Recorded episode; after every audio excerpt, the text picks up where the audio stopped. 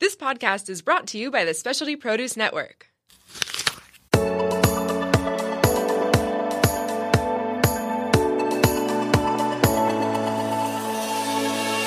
Welcome to Vibrant Raw Living. I'm your host, Victoria Madian. Join me on a journey of discovering your infinite potential.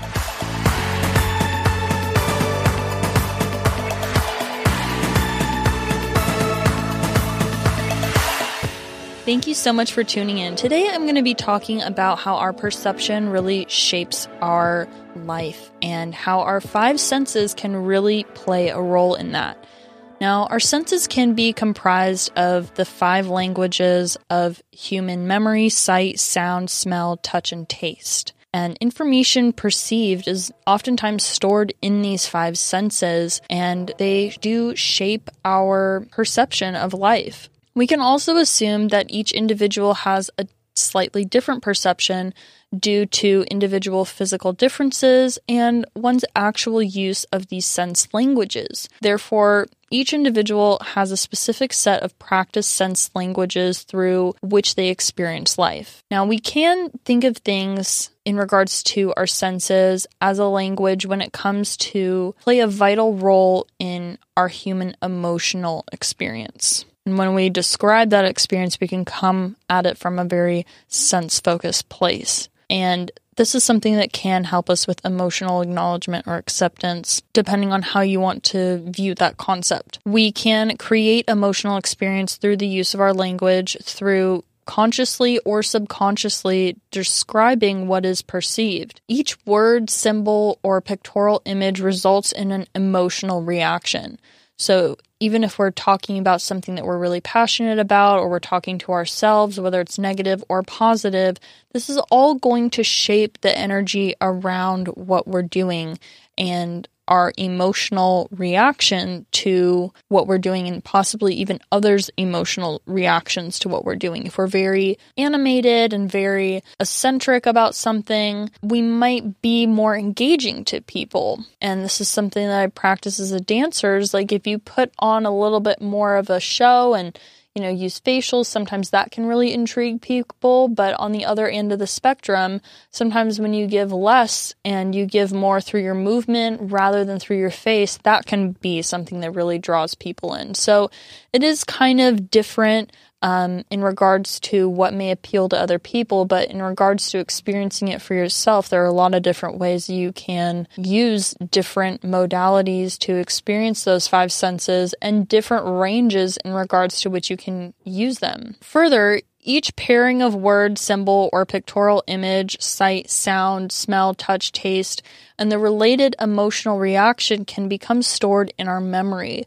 oftentimes when people are trying to heal from past experiences, sometimes bringing up the same environment, how it smelled, how it tasted, what the air quality was like, maybe the types of clothing you were wearing. Sometimes really getting in touch with those different sense perceptions can help in the healing process in regards to whatever you might be processing at that time. We can refer to an emotional reaction as sort of our sixth sense.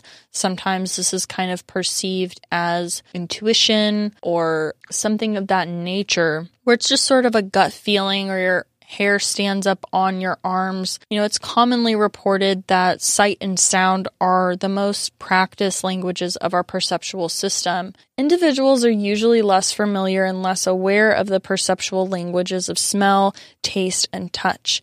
As stated previously, each individual has a specific set of practiced sense languages through which they experience life. So I encourage all of you listening and you listening to purposely determine the sense languages which you depend on the most and become increasingly familiar with those that you maybe don't use as often. You can begin practicing using all of your five sense languages by asking yourself the following five questions during any experience or activity and purposely exploring the chosen sense language within that experience or activity. You could ask, What does blank look like? What does blank smell like? What does blank sound like?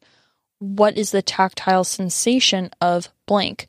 What does blank taste like? Blank emotion comes up around this. So you can use that in times where you might be feeling happy and you want to remember what that is. You want to remember that emotion. You want to remember what is helping to create that.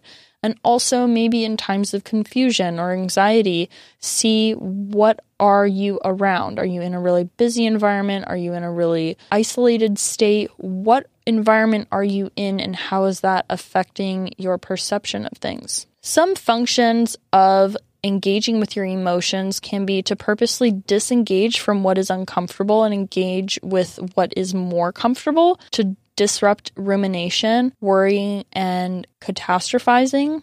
So sometimes we can focus on the negatives or focus on what might happen and we might be a little bit more paranoid. But if we learn to disrupt the rumination, the worrying, and the catastrophizing of things, we're able to stay a little bit more in the act of acknowledging the present moment and being one with that rather than trying to run away from it, living too much in the future, or creating things in our own mind that don't exist. We can also increase the present focus while decreasing the past or future focus. I've mentioned this before, but it's okay to think about the past and the future. A healthy balance of staying in the past and the future and the present and all that type of stuff is you want to spend about 20% of your time thinking about some things that happened in the past and maybe some things that may happen in the future, and spend about 80% of your time really in the present moment doing and taking actionable steps towards achieving goals which are right before you. You can learn from your past and process those experiences. And again, you don't have to ruminate over everything that's happened in your past or really any of it at all. You can learn to process certain things that have happened in your past that might be more of a red dot on the timeline, if you will, when you look at the course of your life. But not everything needs to be processed. We don't need to spend a lot of time ruminating about things and unjustifiably shaming or guilting ourselves because that will affect our present moment and that 80% of the time that we want to use moving forward, staying focused, being productive, and processing things, and that will minimize that. So we can learn things from our past to prevent the same reaction we had to things that may occur in the future, but it doesn't mean that it will necessarily prevent anything from happening in the future. You know, control is very much a myth, and the more we try to control things, oftentimes the more out of control we will feel of certain situations. So, it is best to prepare as necessary, but be present with yourself and really focus a lot of your energy on being aware in the present moment of who you are becoming and where you want to be going. You can also influence your emotional intensity. If you become aware of the primary emotion that you're feeling, whether it be fear, sadness, physical pain, security, joy, physical pleasure, you want to be able to identify the root of the emotion that you're feeling. If you're feeling anxious or depressed, anxiety may be coming from fear. Depression may be coming from sadness. Pain is probably coming from physical pain um, of some sort, or distress or suffering may be coming from a combination of all three, but physical pain is something that it could be linked to. So you want to get to the root of the emotion and then challenge that emotion and try to practice influencing that emotion, whether that takes a distraction technique or you need to challenge cognitive distortions, then that's something that you can do as you learn to identify things. But if you identify and you acknowledge it, it puts you more so on the path of moving forward and being able to cope with the situations that you're given in your life. And sometimes those are uncomfortable, sometimes they're not ideal, but we are capable of getting through the situations that life hands us. And I genuinely don't think that life hands us anything that we are not able to handle. And sometimes we need to reach out for help if necessary, but we do have the ability to get through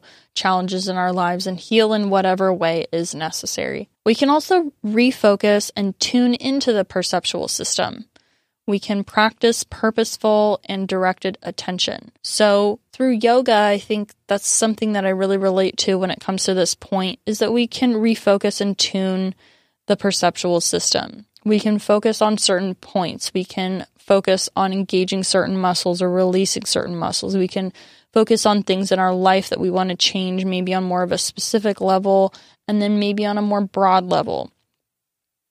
But that's fine tuning. That's kind of that process of doing that. And we can do that to our perceptions as well. We can focus on how something tastes or what it feels like to touch something or what it sounds like and heighten those senses and decrease the other senses, or use a technique of really decreasing a lot of sensitivity or sensations by kind of going into maybe like a dimly lit room and putting ourselves in a calm state and not having maybe a flashing phone or television screen in front of us that's flashing a lot of images just bring all of your senses to kind of a neutral place and allow your body to calm down. Because sometimes when we're in very hectic environments, that can be a nice way to balance out that type of um, energy. If you're in that experience and you maybe your work environment, or even if you're traveling a lot, um, let's take the example of being in an airport. There's a lot of people, there's a lot going on. It can be really, really busy um, or if you're at a concert, same thing. There can be a lot of people there. It can be very overwhelming.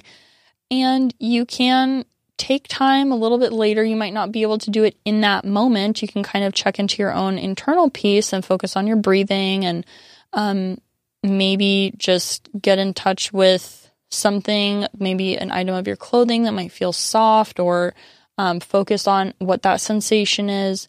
Just change your perception to rather than focusing on the uncomfortable aspects of it, focusing on the comfortable aspects of it and allowing that to be something that grows and has more influence over your current state rather than kind of the other way around. Later on, maybe when you have time, give yourself that time to be in an environment where you're in reduced sensitivity, feeling at peace, and really just in a little bit more of a calm state. And that can be a little bit uncomfortable too, because that might not be what you're used to, and that might bring up other emotions that need to be processed. But we can refocus and tune into that perceptual system and be a little bit more aware of it if we choose to. When it comes to practicing the purposeful and directed attention, I really relate this a lot to breathing exercises. When we come back to our breath, that's a, such a useful skill to practice and it can really be effective in calming down even if you want to hold on to something that's cold or put something cold on your face or your neck for 30 seconds plus. That can really change your state in regards to you know if your mind is racing and you just like put something cold on your body you're automatically going to be focusing on that sensation of it being cold. Or if you put something like a bag of peas which is cold on your face that's going to have an effect on your nervous system and it will allow you to instead of focus on whatever you might be ruminating on focus on the physical sensation of the cold and um, if it might be stinging and that might be something that will temporarily distract you um, from whatever you might be dealing with. If you're in a heightened state of emotional intensity it might allow you to cool off a little bit pun intended. Next thing we can focus on ways in which you can engage with your immediate environment using your senses. You can look at things in your immediate environment. You can choose a few things to look at in your immediate environment and identify them.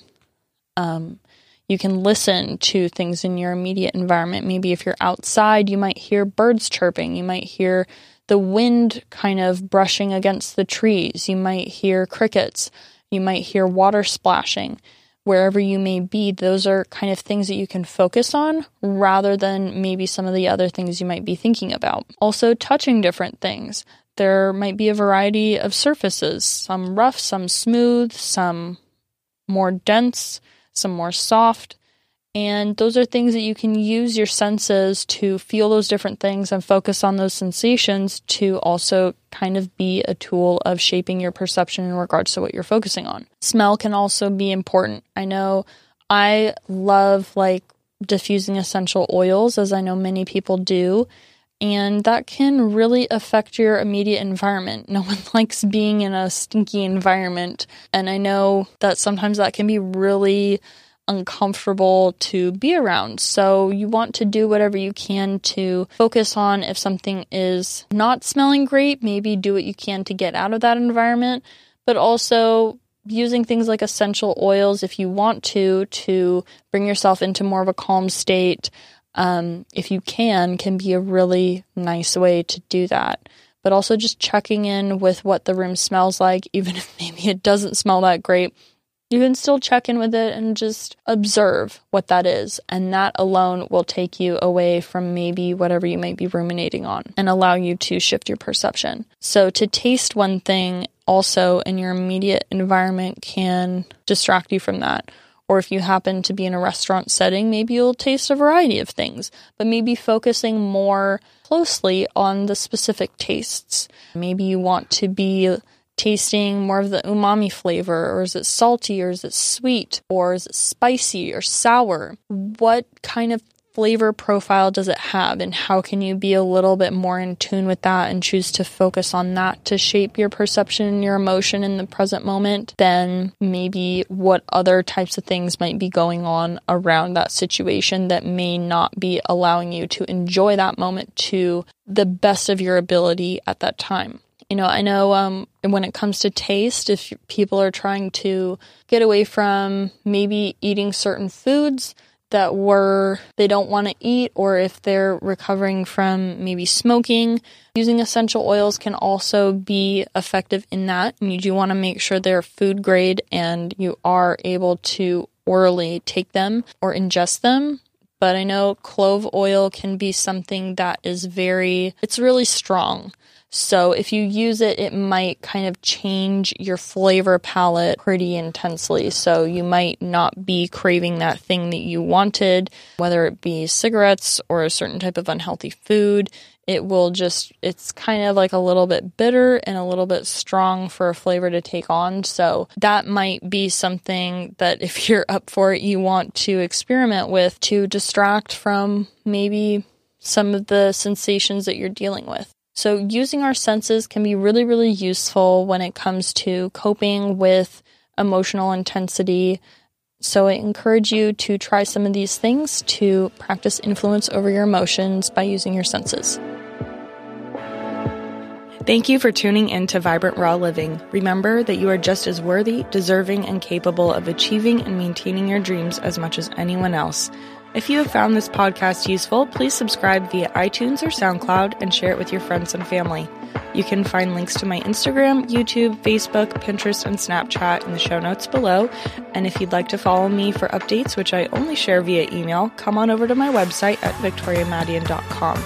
I love you, and I'm wishing you a wonderful day. Go out there and discover your infinite potential.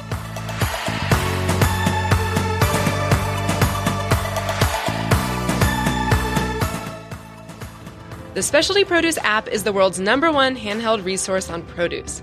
The app features photographs, recipes, geography and history, taste and culinary applications on over 1,900 produce items. From apples to zapote, we've got your produce questions answered. Our app is available for both iPhone and Android. Download our app for free today.